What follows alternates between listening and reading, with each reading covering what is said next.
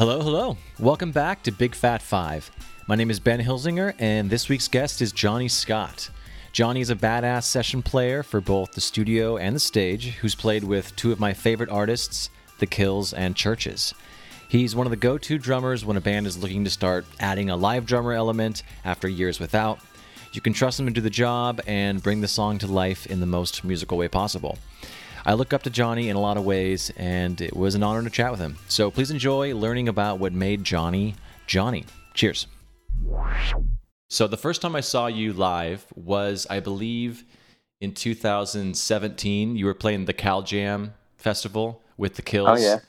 And so I, I've always been a huge fan of Jamie and Alison's uh, songwriting, but can you explain how you do your setup live for them? Yeah, sure. So with them, you know, obviously they started just with a drum machine and the two of them, and that kind of morphed into this uh, drum corps thing that we did, which was like four of us standing up with floor toms and a snare, just like doing all these choreographed moves, like kind of part of the set. Almost, it looked really cool and it really worked sonically. It added this kind of weight. Um, then they went away and did their Ash and Ice record, and they had a bunch of like live drums on it. And they asked me to do it live. So the way I worked it out was, I mean, pretty simple. Just all the all their drum machine tracks on Ableton, like really simple Ableton track, just you know, stereo drum tracks, and I literally just played over the top of them. um, there really wasn't much else to it. Like it's uh, it sounds ridiculous, but uh, that's that's how we did it because we couldn't really break out any of the stems. I think they'd lost the stems for a lot of the records, so we only had these stereo tracks. So it was the only option. You know, those sounds are so integral to well to the sound of the band. You know, I couldn't like just replace them with live kit. So it was a matter of me making sure I was like super tight with the, the samples and no triggering, no nothing, just like straight up play over the top, easy. there was a couple of tracks. Uh, I can't remember which ones now. Ter- my memory's so bad, but there was one I had to recreate. So I just found a bunch of Maestro samples and like reprogrammed it and then played over the top of it. Uh, but yeah, I mean, I use a lot of triggers with, Chvrches. Like everything's triggered. Um, you know, we do have tracks, but I keep like any sort of stereo information with a lot of like movement. you know, hi-hat parts, modulating parts will stay in. And then I'm triggering all the kicks, snares, toms, whatever, extra little claps and things. I'm trying to do like everything myself as much as possible. Do you do you still use those Simmons pads? Yeah, I do.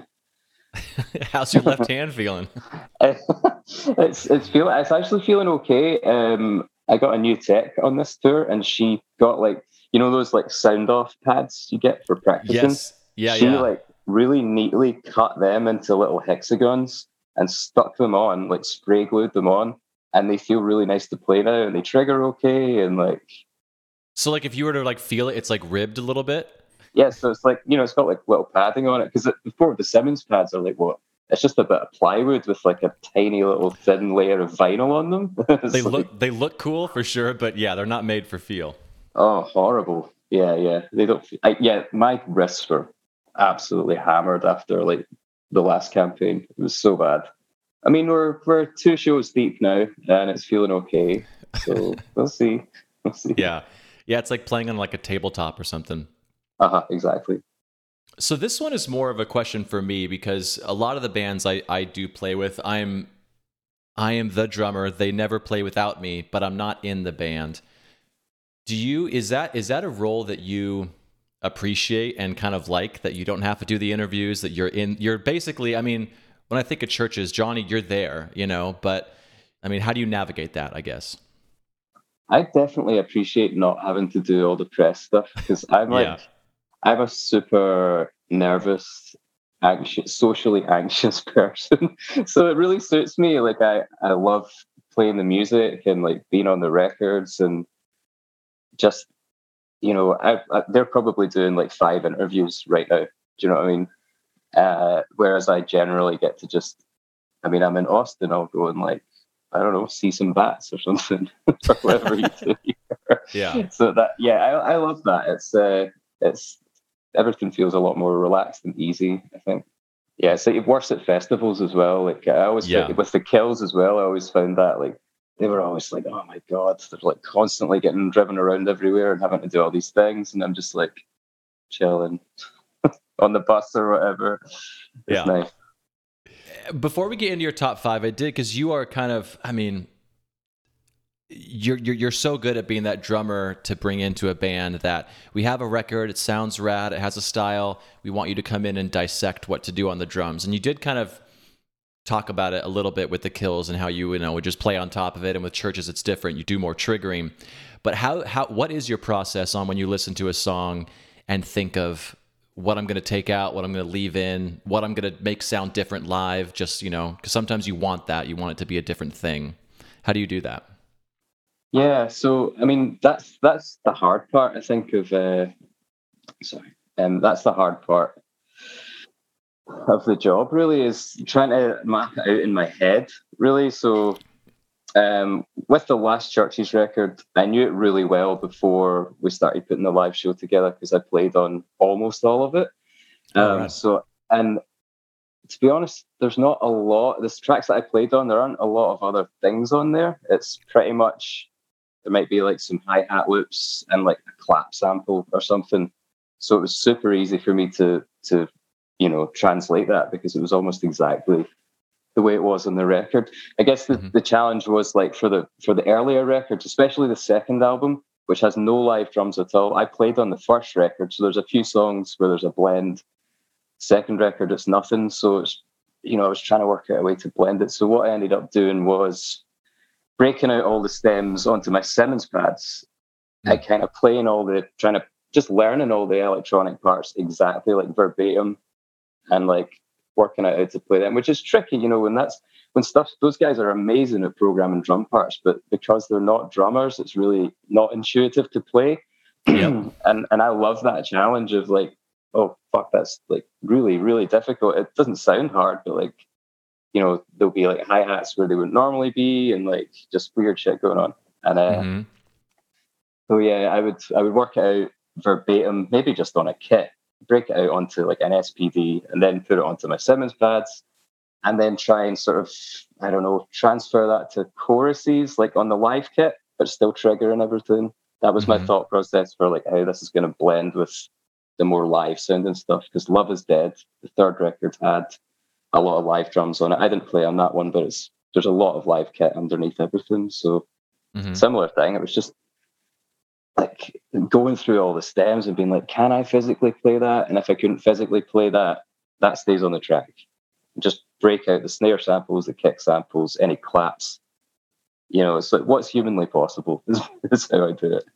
Yeah, at the beginning, uh, I would always, when I'd get to the point where it's like, so I can't play this on the kit yet, I would then spend a week being like, I have to be able to play it. And nowadays I'm like, you know what? Just let that be in the track. I'll just do a more basic version because people want to see you grooving as opposed to like, oh, he did it exactly like the record, you know? And yeah, I, I was always too hard on myself to to try too hard, if that makes sense. no, it makes loads of sense. And that's really interesting because I feel like I'm less concerned with things being exact now. And it's just, yeah, you know, it's a live show. Let things be what they'll be. You know, I'm starting to change up parts a little bit, you know, nothing like crazy, but I'm not so obsessed with like it has to be exact because nobody cares. well, that's I'm, I'm with you, and not to discredit him, but my my my good friend Andrew Marshall, who plays with uh, Billie Eilish and Finneas, cool. his his Ableton setup is, I mean he's playing it to a T. Anything you hear triggered, it's like if he stops playing drums, there's no rhythm track live. Oh, that's and he amazing. has it. It's all automated setup to where all of his pads will change five or six times within a song.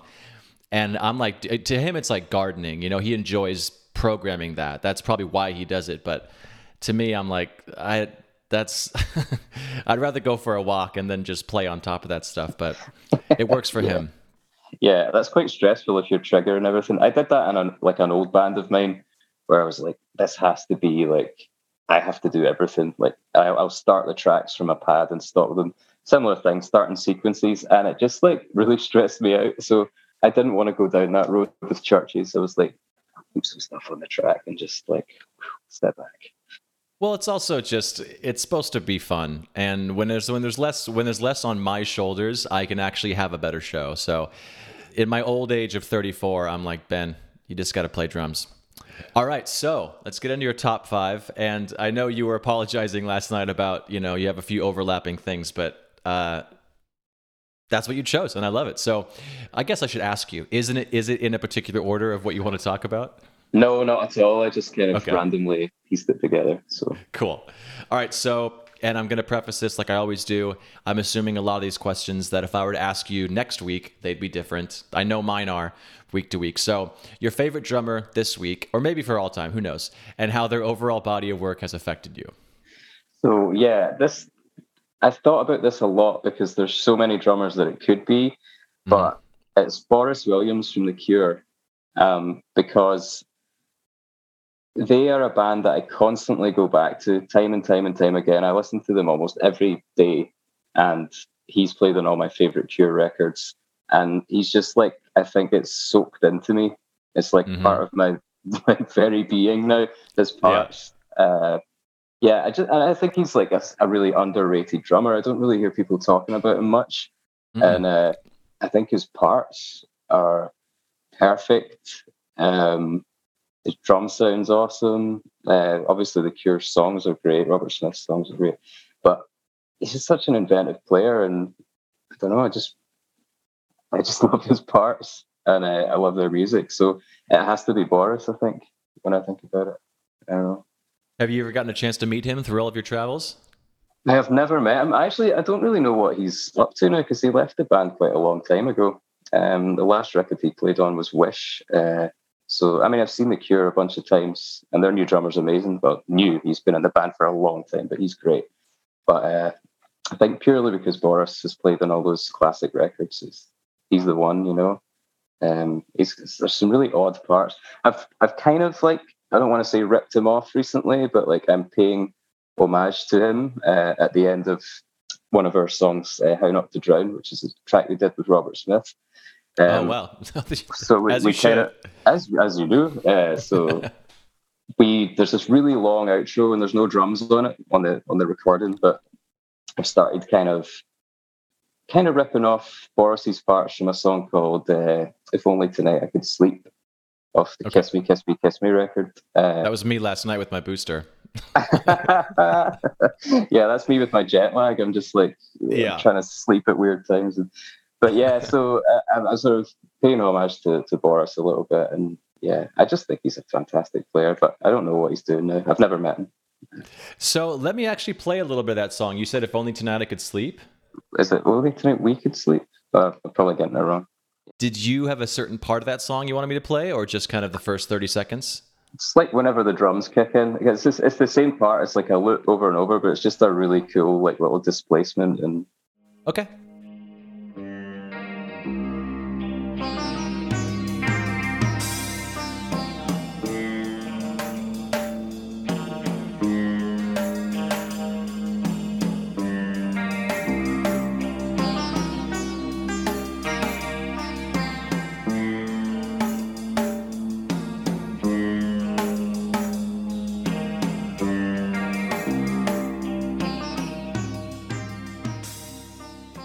you just kind of vamp on that at the end? Yeah, yeah, yeah. I've, I've, I'm, I'm, not playing exactly that, but it's that idea, that little kind of displaced snare, snare pattern, that little mm, gap, gap, doom, doom. It's all, I'm building it around that, basically. Uh, That's yeah. sick. I've never heard that song. Yeah, it's cool. It's cool. All right, everyone. I wanted to share some exciting news that the latest season of the podcast Food on Tour has just begun touring drummer and good buddy of mine, Mike Robinson, who plays with Oliver Tree. He's covered a few gigs for me with Cannons. He's also played with K-Flay, Del Water Gap, Blame My Youth, and many more.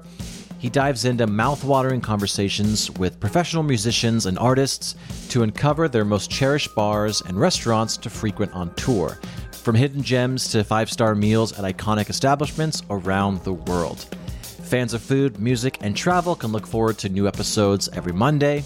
So download Food on Tour wherever you listen to your podcasts and give Mike a, a, a sup for me. What a horrible way to end this. Cheers. Hey y'all, I wanted to I can't say. I wanted to talk to you about a drum I've recently received from Preston at Vessel Drum Co. It's an ocean patinaed 14 by 5.5 snare drum, and it's incredible. It's got a 1.5 millimeter shell, brass shell, with 10 lugs, chrome over brass triple flange hoops, a trick uh, three position strainer, 42 strand wires. It's lovely, it's loud, and it cuts and records as beautiful as a piece of butter cake. And, and Preston actually, this is why it's called the ocean patina, is he covers the shell with seaweed and then drops it in the ocean for a certain period of time, and then it patinas with all these crazy cool designs. And if you all remember, Preston was actually one of the first guests on the podcast. When I first started out, I didn't really know what the Big Fat Five format was going to be, or if it was going to be even Big Fat Five at all but I went to his garage, his his you know where he makes all of his drums. It was really cool. He walked me through. The episode is essentially from start to finish what happens with a drum, and it was it was a really fun episode. It's now archived at bigfatsnaredrum.com, just because it doesn't fit the format of Big Fat Five. I want you to get back to the show, but go check it out. This drum is beautiful, and he actually let me use it on an Eve Six tour, and I didn't keep it, and I regretted it ever since then, just because I was trying to pinch pennies at the time, and I just kept thinking about it. And so the opportunity to get it again was presented, and it is one of my favorite drums. So the Ocean Patinaed 14 by 5.5 snare drum. Check it out. Reach out to me. Go to Vessel Drum Co. The Instagram's just at Vessel Drum Co. and check it out. It's amazing. It's beautiful. Sounds great. Bye. Um, all right, so moving on, and it's kind of in the same line of what we're talking about, but a uh, record that hit you at the right time in your life and represents a big piece of your artistry. And you said disintegration by disintegration. yeah. yeah, welcome to my Cure podcast. Um, that podcast would probably do well. Maybe if I got the song titles correct. uh, uh, yeah, disintegration yeah, that came along at a really important time in my life. I got into it maybe later than I should. I think I was around 20, 21 maybe. I'd been studying at music school and I was kind of obsessed with like really kind of musical stuff and like choppy playing and like, you know, I was studying, you know, I was I was learning chops basically. Uh, and I got asked to join a band on keyboards. And it was actually a band with Martin from uh, from Chvrches he was the singer in the band and he was like he was also on that music course and he was like hey man like our keyboard players not around. Do you want to like play keys in my band? And i was like yeah i don't really play keys but like okay cool why not? Let's do it. And uh, he kind of and the rest of the members of that band got me into disintegration by the cure and that all that kind of world uh, kind of 80s 80s kind of gothy stuff uh, because that's what they kind of that was the kind of wheelhouse that they were in, and uh, it, it kind of it took me away from all that like super muso like choppy stuff and like really got me into the kind of music that I've been listening to ever since. Like it, it, it changed my whole outlook on what music was. I think, um, yeah, I just I love that record. I come back to it time and time again. I could listen to it a hundred times and never get bored of it. It just sounds so beautiful. It connects with me on like a really a really deep level that I can't explain. It's just like every time I hear the the, the opening of Plainsong, I'm like, this is just perfect. You know, it's got the dark stuff and it's got like plot moments and you know it's awesome. Did you when when you were working with with Robert Smith, did you did you tell him that? So I never actually met Robert. Um, so no, I did not tell him that. But I've I've heard some interviews with the band that they've done with Robert, and they've they've been pretty uh, upfront with how much they love him and how much the band changed their life. Uh, and I would uh, put myself in the same category there. You know, uh, I still can't believe I played on a track that has Robert Smith on it. It's kind of uh, mind blowing my mind every day. yeah, I love this is a tangent kind of, but I love that he is just stuck with that look you know, it's like calming. That's up. Still Robert. It's amazing. I love that. Like, absolutely just committed. Like this is what I look like forever. Yeah. Yes. So what what happened with that band that you played keys in with Martin? Um, we just kind of dissolved as you do. Like we started, I don't know, getting a little bit of label interest, and things got a little bit like tense, and I don't know. We all kind of, I don't know if we all kind of fell out. We all kind of grew apart. I don't know. I started playing in other bands. I got back into playing drums because I actually stopped for a long time. When I left university, I was just playing keys in that band and not really doing much else, just kind of going out and being stupid. Um, started playing drums again. Then I started picking up session work, and here I am and playing with Martin again in a band, which is cool. What what what turned you off about drums towards toward you know in that time of your life? I don't think anything like specifically turned me off. Like I just I was only really being in that band at that point where I was playing synths. So and I didn't have like a practice space. I was kind of crashing on friends' couches a lot at that point. Like I didn't really have like my own spot or anything, so I couldn't really play. Uh, but that, that it was just circumstance, really. Like I, I didn't really like. wasn't like I don't want to play drums anymore. I was just like I can't play drums anymore. I don't have any. I don't have anywhere to play them, and I don't have any money. well, there you go. Yeah, yeah. All right. So number three and it's a, a, specific groove that completely changed the way you think about drums. And this is, I love this groove so much. Oh, it's so good. Uh, yeah, Digital Bath by the Deftones.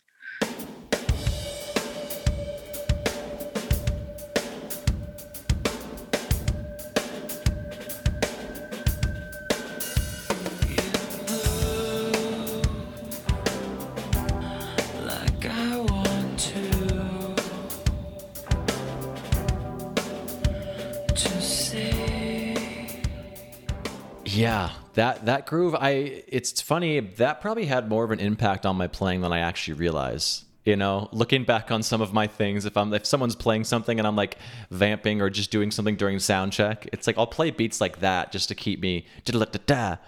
Yeah, yeah same, same, absolutely. It's I think that's why I chose that track. Uh, it's I play it a lot still. Like I'll play that as sound check or like variations on it without realizing.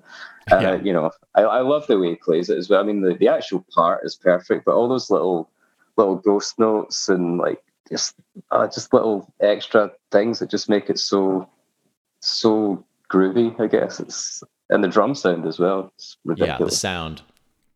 I actually remember, I think I got into 30 Seconds to Mars before Deftones, because I, I, got into Deftones later in, in, in, my life.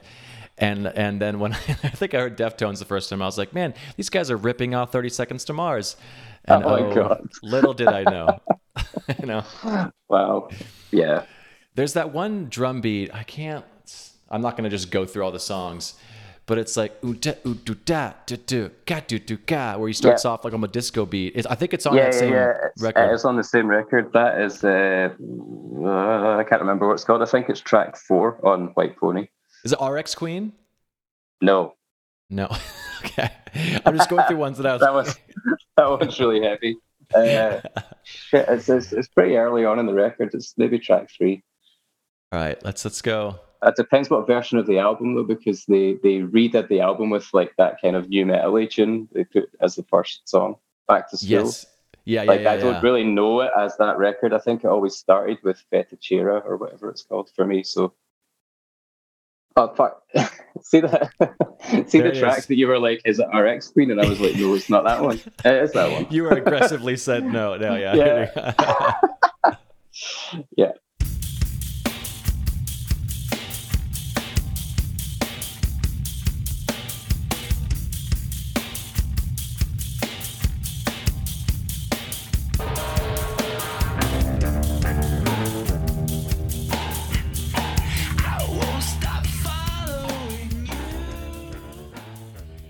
Yeah, the reason why not to not to call out uh, what's his name Shannon Leto, but he just he blatantly rips off that song in um, from yesterday. The song oh, from really? 30 seconds. It, it's I literally I don't that. really know much. Uh, I don't know much of their stuff, but uh, I mean, it's a good groove if you're going to rip something off. yeah, yeah, yeah, it's yeah. a good one. Yeah, yeah I love that, that. That you know, the moving from like the upbeats to the downbeats and the hi hats, just like genius. I love it. I know. It's like when stuff like that happens, it's like that's such a simple thing to do. I hope one day in my life I make a beat that's like that that makes someone go, "Why didn't I think of that?" That'd be, you know, to make people air drum in their car, and then a drummer to go, "Okay, those are yeah, my two goals." Yeah, yeah definitely, definitely. Um, all right, so a perform- I'm really excited about this one. Actually, no, let's let's skip that one because I want to hear about that one. but uh, uh, your favorite fill, choice, or moment from a certain record? Ah, yeah. So back to the Deftones, uh, the record before White Pony, um, the very first two notes in My Own Summer.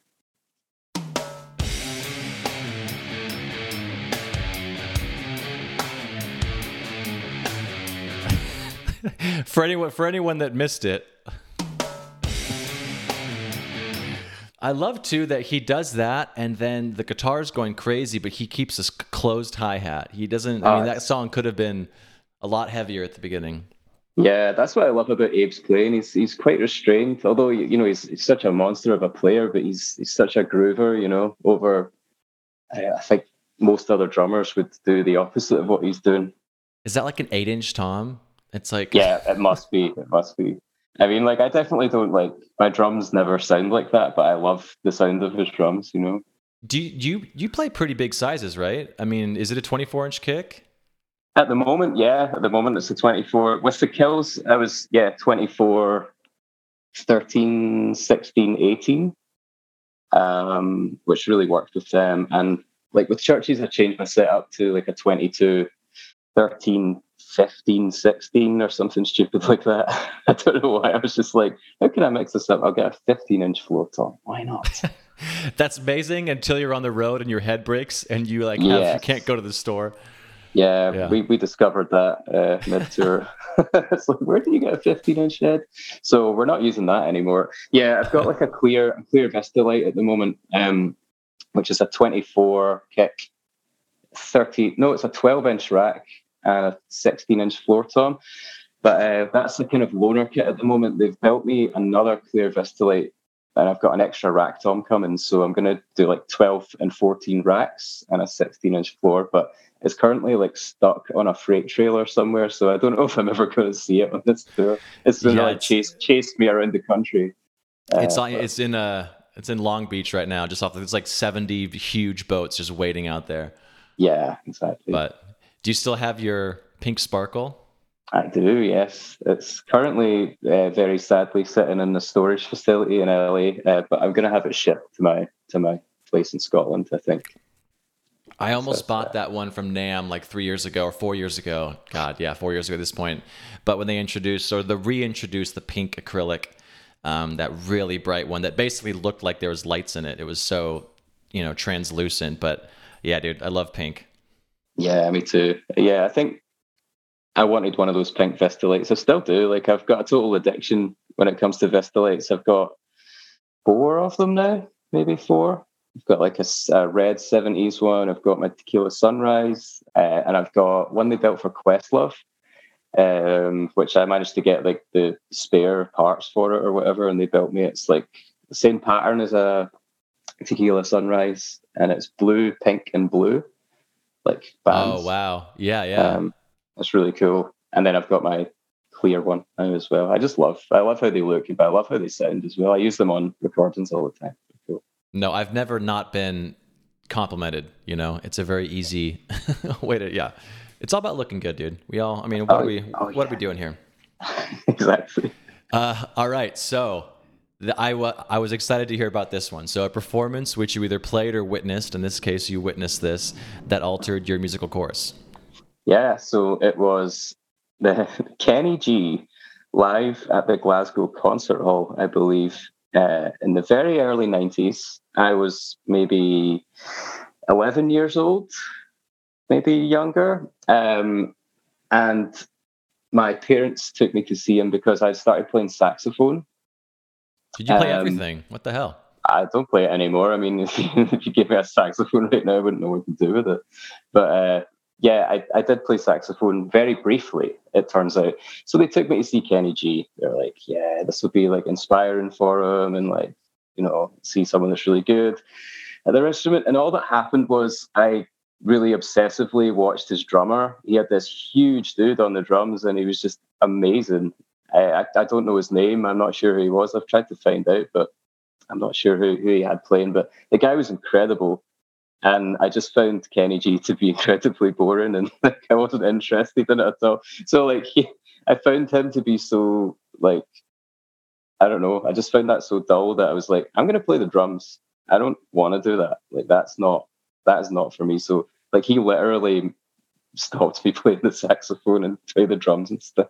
Did Did you get a drum set like very shortly after, or is it just like I'm gonna this is gonna be my my mistress for a while that I'm not gonna tell my parents about?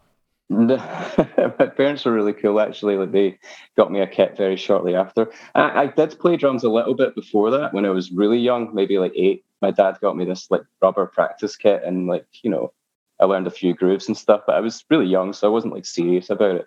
Mm-hmm. But I could I could hold down a couple of grooves or whatever. Uh, and I went to high school and they're like, you do this listening test in in Scotland anyway. You do this listening test, and if you get above a certain mark, they're like, congratulations, you can play a woodwind instrument or a brass instrument. And I was like, what? Uh, but I can play those drums already. And they're like, no, no, no, no, here.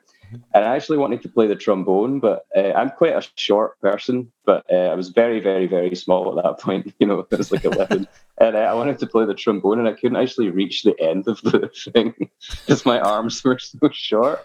Yeah. So I defaulted to saxophone and then defaulted back to drums because I was like, I don't like this. Well, Jonny, um, yeah, dude. All right, well, I literally have to go. I have all my stuff is like so scattered about right here. I look like I'm like in some in prison video right now because I just moved into this new spot. Plus, I'm leaving, so it's like this. Yeah. Anyways, I will talk to you later then. Yeah. Safe travels, man. Thanks, man. You too. Peace. See you later.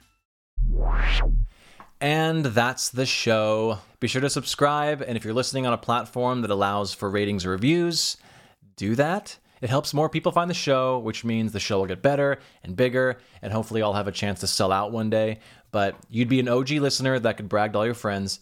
Um, anyways, also, why don't you go ahead and check out bigfatsnaredrum.com and follow us on Instagram, Facebook, Twitter, and all the socials. Just search for at bigfatsnaredrum and you will find it.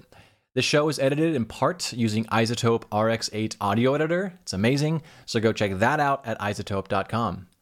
Bye.